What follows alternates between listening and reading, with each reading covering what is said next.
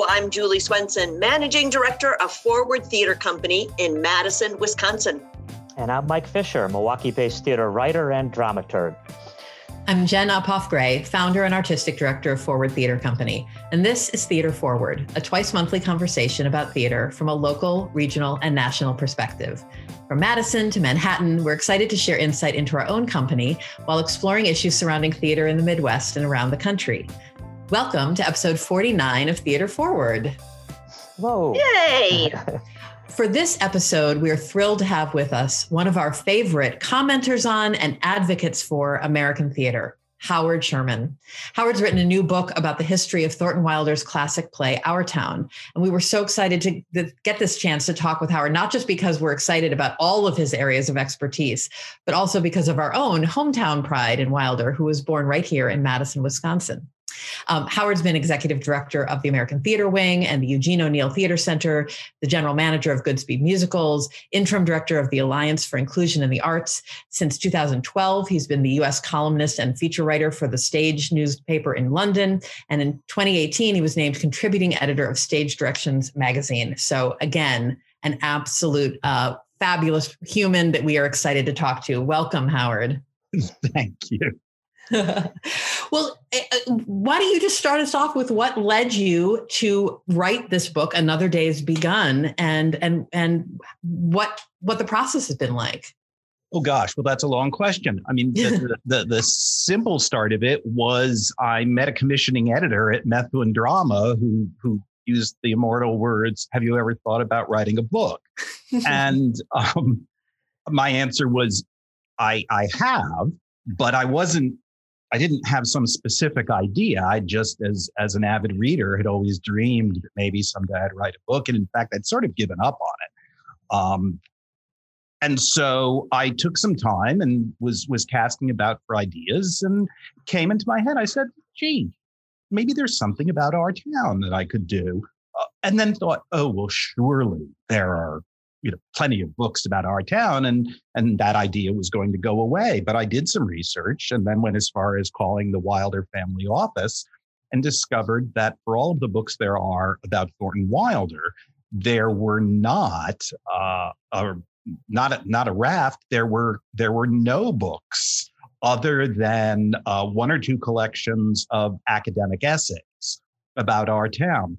My my other thought initially was that okay, what if I wrote a biography of our town instead of a biography of Thornton Wilder? And then I realized that would be insane because our town is 83 years old. It is mm-hmm. one of the most produced English language plays in the world. It has had countless, literally countless productions over its 83 year life. And I would I would never be done with that book because there would always be more productions. So it might have made for a novel website, but not a book. So, so what I decided was to narrow the scope. That that I had to do something that was within my means, within my time, within my knowledge base, because I'd never written a book. Um, mm-hmm. So that's when I hit on the idea of the 21st century. That immediately limited it to when I pitched the book. There, that was 17 years. It's it's it's now 19 years. And then it evolved into doing these short oral histories of a dozen productions in that period, because again, there are hundreds, if not thousands, of productions when theater is being produced. Obviously, we have a problem right now. And I don't claim these are necessarily the best productions of our town. I'm not dissing them in any way. They're all wonderful in their own way. But I think every production of our town is wonderful in its own way. And I could have picked 12 others or 12 other than that and 12 beyond that and come up with with an equally interesting book. But I just had to make some choices. So that is the somewhat long, short answer to your question. Hmm.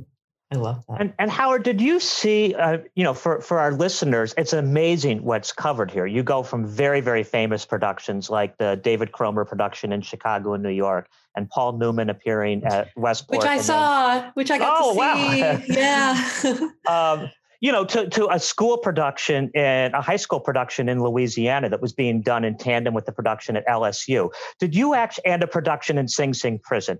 Uh, did you see all of these productions?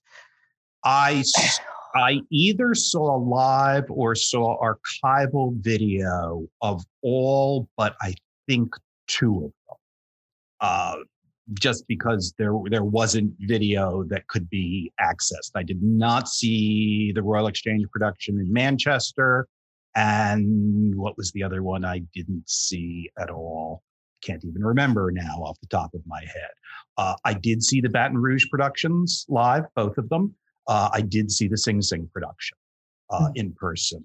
So it was it had to be a combination again on the one hand yes there was a huge universe of our towns but if i limited my scope only to productions that i'd seen that was going to be too narrow because the book wasn't about me and what theater i'd gone to and certainly once i'd talked with people about the play i could certainly talk to people about productions i hadn't seen because i wasn't analyzing productions i wasn't analyzing anything I was simply talking to people about their experiences of working on our town. I certainly loved when I got to see it, but but it wasn't it wasn't going to be feasible. And I would have had to start have started the project years earlier. The oral history that uh, resonated with me, and I'm still thinking about it. You know, I went we went from talking to David Cromer and Helen Hunt, and and then highlighting the production with Paul Newman and then went to the Montgomery County Emergency Services. And what started as team building, staff retreat became this moving, meaningful production for these employees. And I, that still st- i'm still thinking about that and processing that and wondering for you how did you find that production and and what led you there I can't remember, frankly, whether the Wilder family office told me about it or whether Gabe Nathan, who uh, who who was the impresario of that production, reached out to me. I'm I'm pretty public on social media about what I'm working on, and in mm-hmm. fact, when I started the project, and I thanked a number of people at the back of the book, I just said, tell me about productions of our town you've seen in the past 20 years. Tell me about ones you find interesting. Because again, this the sca- the scope of it was simply too huge. So not that it was only two years ago, but lost in the mists of my memory are are who first told me about that mm-hmm. production. But yeah, it was really interesting. I mean, what I found about doing the book was that and this was in my ignorance of knowing how to write a book or what I was doing initially. I found that just talking to people about their perceptions of our town was not going to be enough, that it was actually going to be monotonous because we, if you read the play or see the play, it's pretty clear what the message Thornton Wilder wanted us all to get out of. And so certainly it's interesting to find how people got to that unless they were just absolutely replicating what they think happened in 1938 but what was going to make a book was that i needed a story that was larger than just we put on a play and so the context the circumstances the nature of some of the productions were as important as, and this is why I say they're not necessarily the best productions, but that there are interesting aspects to them. And certainly the idea of doing our town, that the staff of an emergency intake psychiatric hospital did it as a team building exercise for two performances may not be a production that most people got to see, but but the people who were involved in it were really open about where they were personally in their jobs, in their life, and and their own struggles people who who spend their days taking care of people how they needed to be taken care of and what the the show showed them uh, about themselves. So so that's where i hope as people read it they'll they'll want to go through it not because they need 12 accounts of necessarily insight into Howie Newsome, the milkman, mm-hmm. but because there's something larger. And so each chapter is is tipped in that direction.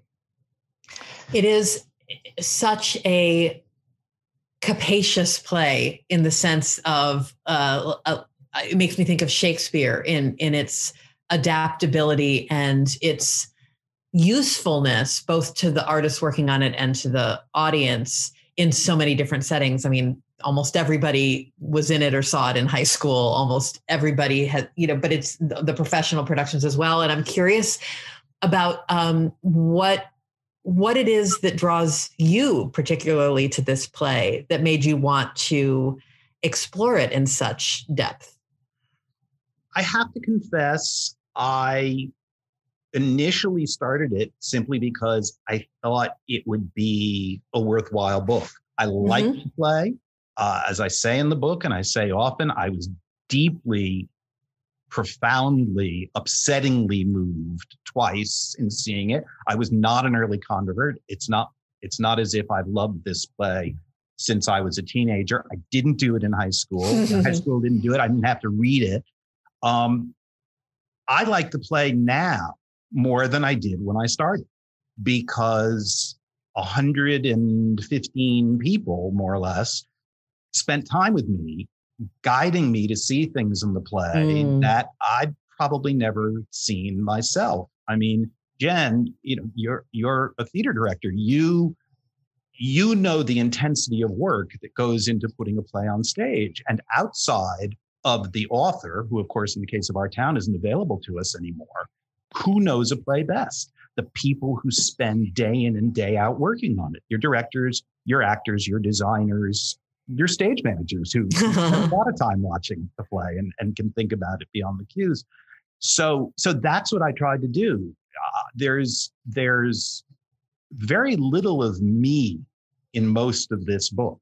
Mm. Uh, you don't even see me asking questions. The the oral histories are just the people talking. Obviously, I've I've decided what of theirs to include and where to place it and so on and so forth. But as I said earlier, I don't want it to be about my analysis. I think mm. lots of people can find lots of things in our town. I don't think fundamentally my thoughts on our town were going to be that interesting. And frankly, I learned so much. I they sure wouldn't have been that interesting. It's it's what's the experience of doing it as I like to say, what is it to live in Grover's Corners for a period of time, eight times a week? And it seems to be to a person, regardless of how they go into it, whether they love the play, whether they didn't know the play, whether they actually thought they knew the play and didn't like the play, they all seem to end up in the same place with it. Mm. You mentioned Shakespeare. I wrote an essay for The Guardian and made the on the premise saying, Is our town America's first Shakespeare play? Yeah. And I don't mean that in the sense of the kind of language or in its scope, uh, where it differ, where where I think it comes to be Shakespeare's uh, our version of Shakespeare is it is there's so little filled in. It is so bare bones that there are things you can fill in as an actor, as a director, as a designer without overburdening it but take different approaches to, to the work. Unlike Shakespeare, I think our town always drops everybody at the same place when hmm. you get to act three. But but it's it's the journey, the journey of the rehearsal, the journey of the experience of watching a production that can vary. I just have to say, I loved um, listening to you describe your efforts to shine a light on all the people who worked on our town in this book because to me that just aligns so beautifully with the role that you've been playing in our field uh, of shining shining a light on on the people who work in this field and who um, and who we need telling telling stories. And it's obviously especially resonant during this incredibly challenging period that we're in um, as an industry. But uh, being a you know a follower of yours on social media and seeing all of the ways that you advocate for um, and uh, spotlight the, the people who across the industry from from the stage managers to the actors to the writers to the designers you know to the ushers. It's really um it, it, it perfectly in keeping with everything I, I know about you and what you try to do for the field. So I, I love hearing you describe it that way. Mike you look like you had something you wanted to jump in no but forget what i was going to ask before because you've made me think of, of something else that also comes up uh, in the book um, well actually first of all a plug because before this book uh, Howard had a book that he was very responsible for helping make happen called The Play That Changed My Life. And he writes the foreword to that book and he says, I wanted to know about the people in my business. In other words, the same tack that you see in this book was there. It was a generous effort to allow people whose voices don't often get heard, in that case, playwrights talking about the plays that changed their life, um, to, to, to, actually talk about that and to preserve that oral history. Um, so, but what I wanted to say specifically in reference to what Jen said, Howard, you have the essay that um, for the Looking Glass production, which I did see. This is in Chicago in 2009.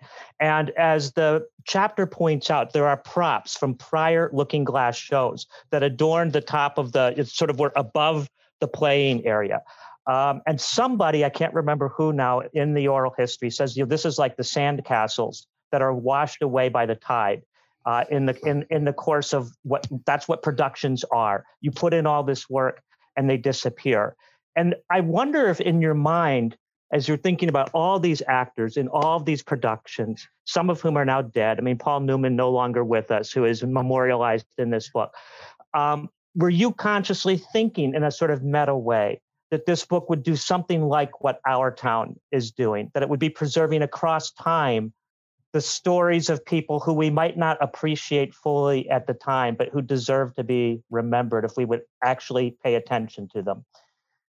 No, I, I think that would have been a different book. I, I have to say that wasn't my goal. As I've said, I don't it wasn't that these productions should be preserved among any others. What I wanted to try to draw out from the productions I chose, aside from their own stories or their own approaches was was you know how they perceived our town and i think i think this book may in fact you know become old quickly because there may be a couple of really groundbreaking productions of our town in the next five or ten years i think post pandemic we're going to see a lot of our towns mm. but just to say to people who might be seeing the play or people who might be working on the play, here are some ways of thinking about it. I very intentionally included oppositional thoughts about the play. I mean, again, the play itself, everybody gets to the same place, but people created their own backstories for these characters. They had to fill in because there's really not a lot there.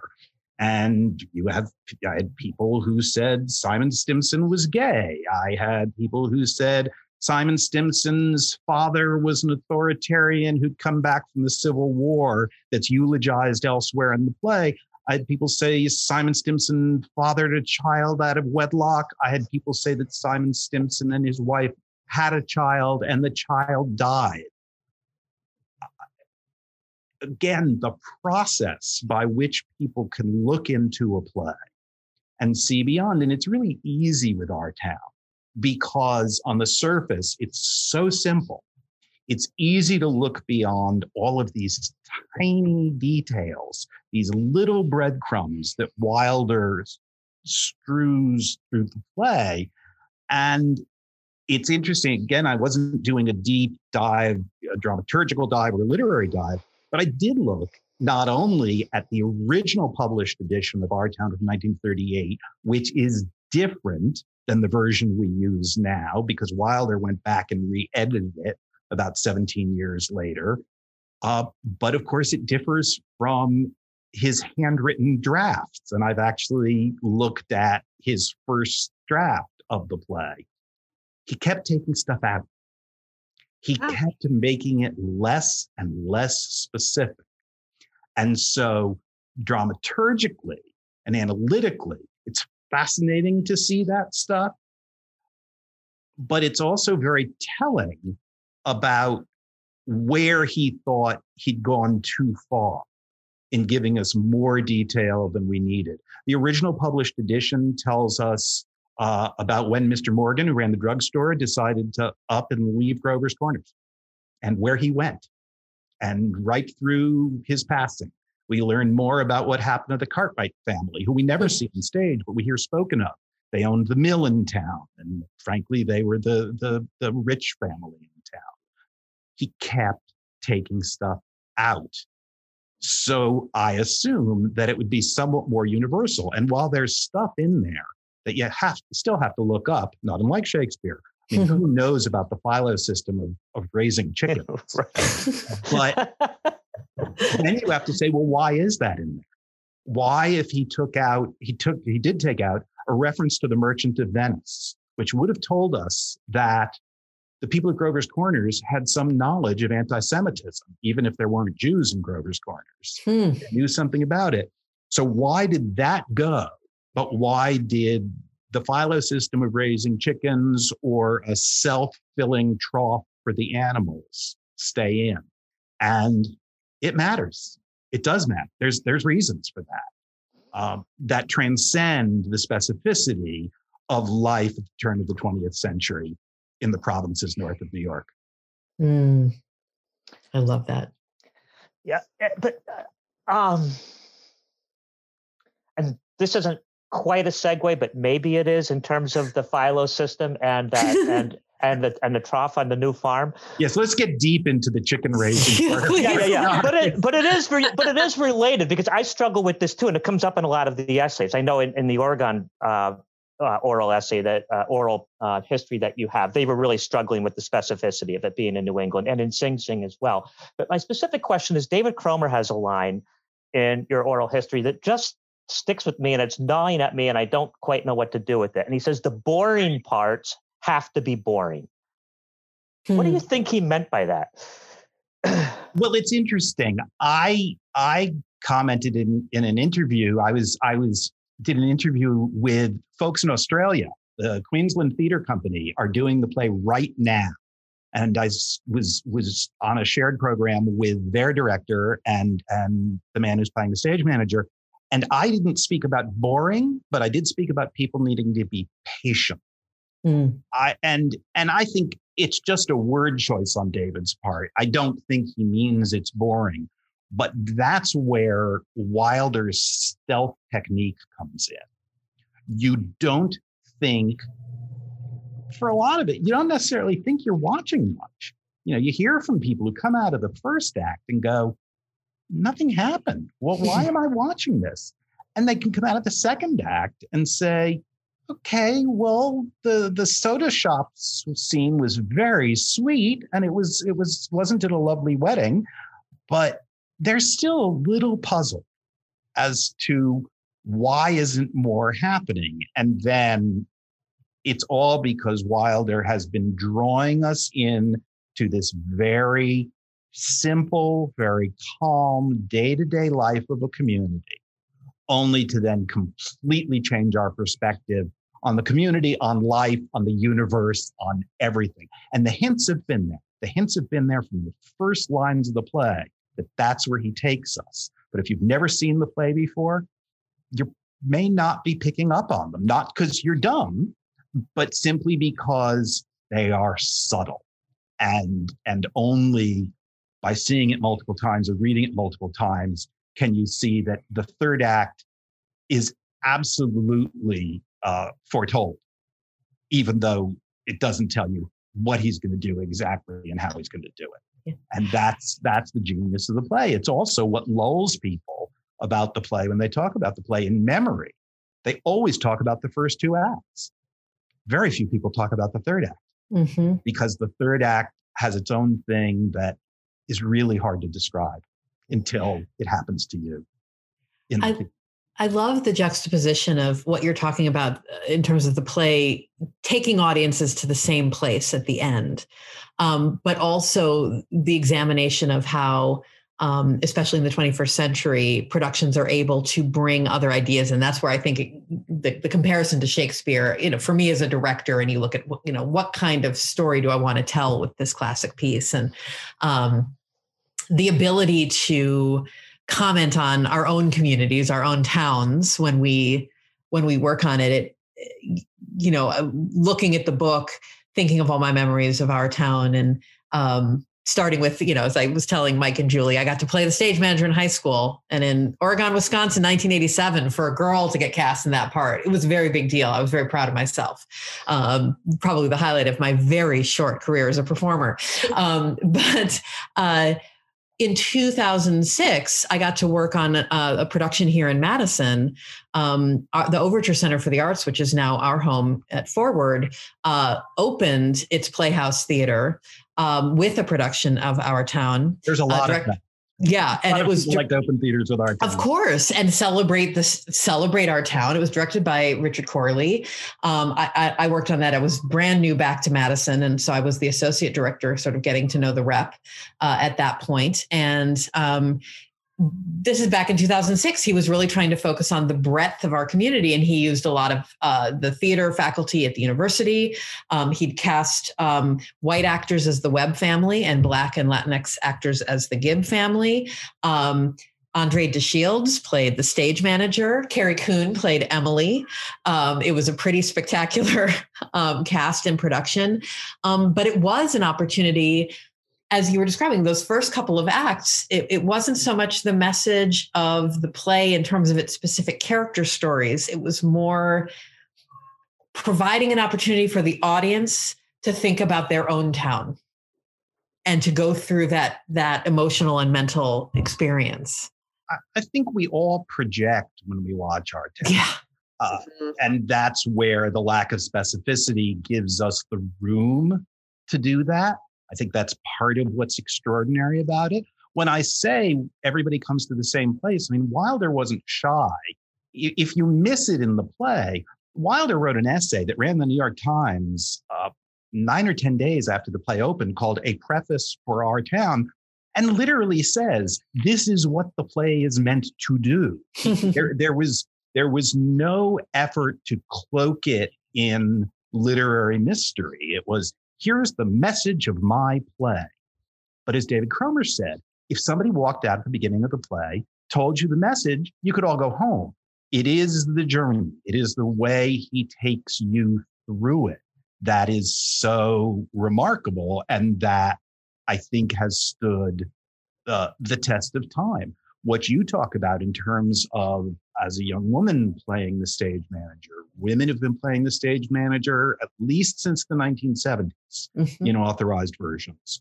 Uh, that that it has been done multiculturally, aside from all of the many countries it's been done in. I mean, it was done in Japan before World War II, mm. but just the the multi-ethnic, the at one point colorblind, now in general, we like to talk much more about color conscious, and there mm-hmm. have been color conscious productions. It sounds like like Rick did that yeah. with with the production in 2006, even before we were necessarily using those terms.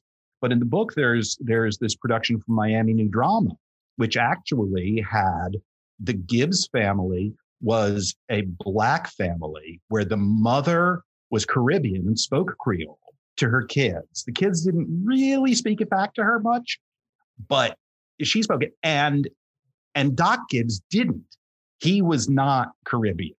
So so there is that dynamic. The Webbs were all Latinx. At home, they only spoke Spanish. So here you have this production that is in English, Spanish, and Creole, which are the predominant languages in Miami right now. Mm-hmm. It was very much created for that community, but it is now a completely authorized text by the Wilder family. It's been published and it can be done by any company that's that's interested in in using that approach.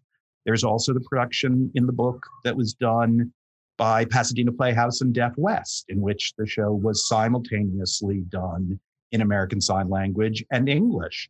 And the deaf actors told me the history of Martha's Vineyard, which at one point, something like one out of every seven people on Martha's Vineyard in the mid 1800s was deaf because it was a fairly closed community and there was some recessive gene that came out in an isolated community.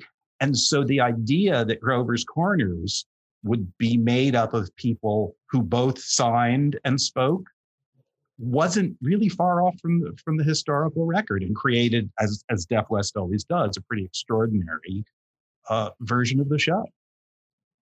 You know, um, you just mentioned. Oh, oh, go ahead, go. Julie, no, was, go. just real quick. You just mentioned family of Wilder, and and that's throughout your book. And they gave permission to do this and encouraged this kind of casting. Um, just a, a thought on mine. How many of uh, the famous playwrights we've got in our world now, where the families now have locked locked down the last production, and that there will be no changing. And we wouldn't have these incredible productions you've highlighted if the Wilder family wasn't open to change and allowing allowing this to breathe, allowing this beautiful play. Well, Tappan Wilder Thornton's nephew, is is the primary uh, head for the family of of the stewardship of this play, and there are things he won't permit, but he's very open to exploration, including the fact that during his lifetime, Wilder uh, told Aaron Copland, no, you can't make an opera of our town. Tappan allowed Ned Rorem to make one. There, by the same token, in the book, David Cromer tells the story of the fact that he discovered this early published edition and sort of unwittingly used it. Says that he didn't know there were alternate texts, he just had an old copy of it. But then thought when there was the opportunity to go to New York that they would do exactly the version they did in Chicago. And that's where Tappan said, I'm sorry, you really need to use the text my uncle wanted used. And, and so there were changes.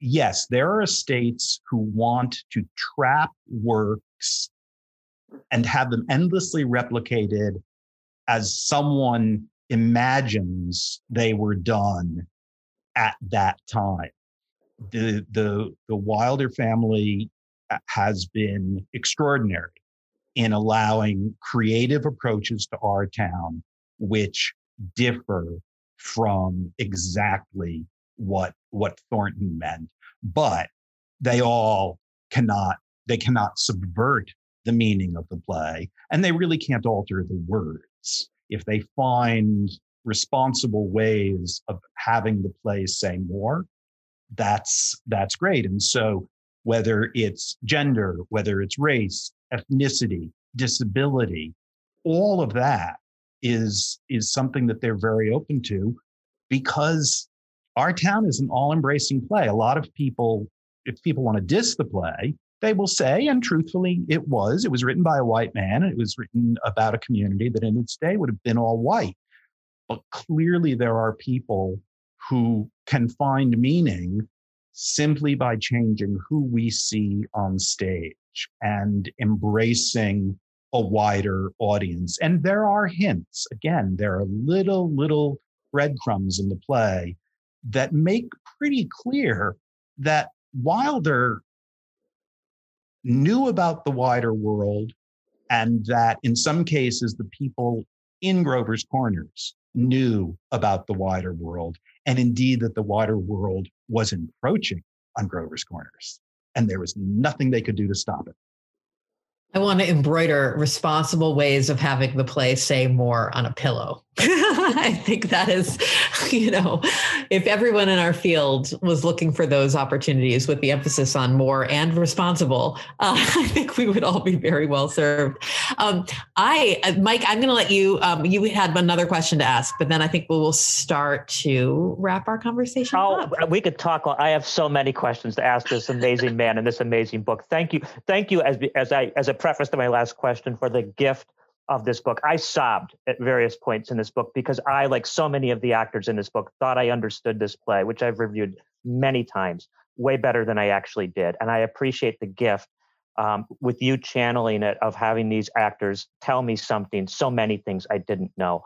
I guess my last question, Howard, and I'm cheating a little bit because I'm getting a sense of this from your Twitter feed um, as as well, which is also very aware of the fact that we've had a, a, a change in president in the last few days. You have chapters in here that are post 9-11 you have chapters in here about productions that are post the bombing in manchester in 2017 is is this play in some sense are you conscious of our town as a play? Or of this book which is a true gift people please buy it. It's just going on sale thursday. Um, is this sort of another cathartic moment for us? Another chance to pull together as a as a community in in in in the way that this play serves so many times for so many communities I can be pedantic and say, well, that's what the title's about. Another day's begun. There's always there's always a new day dawning, but I won't do that. Um, I think again, the world is always going through change, and with any play we see, we are affected by the context in which we see it, our mood, what we had for dinner, what's going on in our family, what's going on what went on that day at work, what's happening in the world. So whether it is the political, the administration change in the United States, the political state of the United States, the the pandemic, all of these things are going to be reflected in our perception of this play. I think the thing that will most affect our perception of this play is when and how we've experienced loss. There is a brief reference to politics in the play, which fascinatingly doesn't mean what it meant in 1938. And this is one of the reasons things have to change. There's a point where we're being told about the uh, political persuasions of the people in Grover's Corners, and we're told it's 85 or 86 percent Republican. Nowadays, to be honest, at least the productions I've seen, that tends to get a laugh. It's not meant to be a laugh line. It's meant to simply be a reflection of this is what a town in New England at the turn of the 20th century would likely have been politically. There has also been significant change in what the Republican Party policies, opinions were at the beginning of the 20th century than where they are today. So there's so much that that can be reflected. I think I think the reason we're going to see our town a lot when theaters open up again, aside from this tendency of people simply to want to inaugurate spaces with our town, to to show, to do a, a work that they feel can be all embracing is we've been without community for a long time. We've we, we may have community online, but we don't have community face to face. And we are also going through a period where far too many people have been lost. And our ability to reflect on that and to commune about that is something that exists within the capacity of our town. And I'm not saying there aren't other plays that may have the same the same effect. I'm just saying that our town, whether it's 9/11, whether it's the Manchester Arena bombing in 2017, our town keeps proving its ability to be a cathartic, sometimes difficult balm. And I think that will will resurface again as soon as we can start getting back into the theater. That's beautiful, Howard. Thank you for that. And thank you for joining us today. This was a completely wonderful conversation. And I, I hope that everyone listening is as inspired uh, to run out and grab the book and, and, you know, revel in all of their own Our Town memories as all of us were. Well, thank you for having me. And yes, I, I do hope people revel in their Our Town memories. And if people want to want to contact me, they can go on my website, hesherman.com and and send me a message. And I promise I, I will respond to you. It may be slow if there's suddenly an avalanche, but well, we'll hope for that avalanche for you. That would be absolutely wonderful. Um, but for now, we'll say that that is it for this episode of Theater Forward, a conversation about theater in Wisconsin, the Midwest, and America. Thank you so much for joining us. I'm Jenna Poff Gray. I'm Julie Swenson. And I'm Mike Fisher. Our podcast is produced by Scott Hayden, and you can follow us or share your thoughts on Facebook or Twitter at Theater Forward, as always, with an ER. And if you enjoy this podcast, don't forget to subscribe to us on Apple Podcasts or wherever you might tune in. And be sure to leave a review. We're so grateful to have you listening, and we will be back soon for another Theater Forward conversation.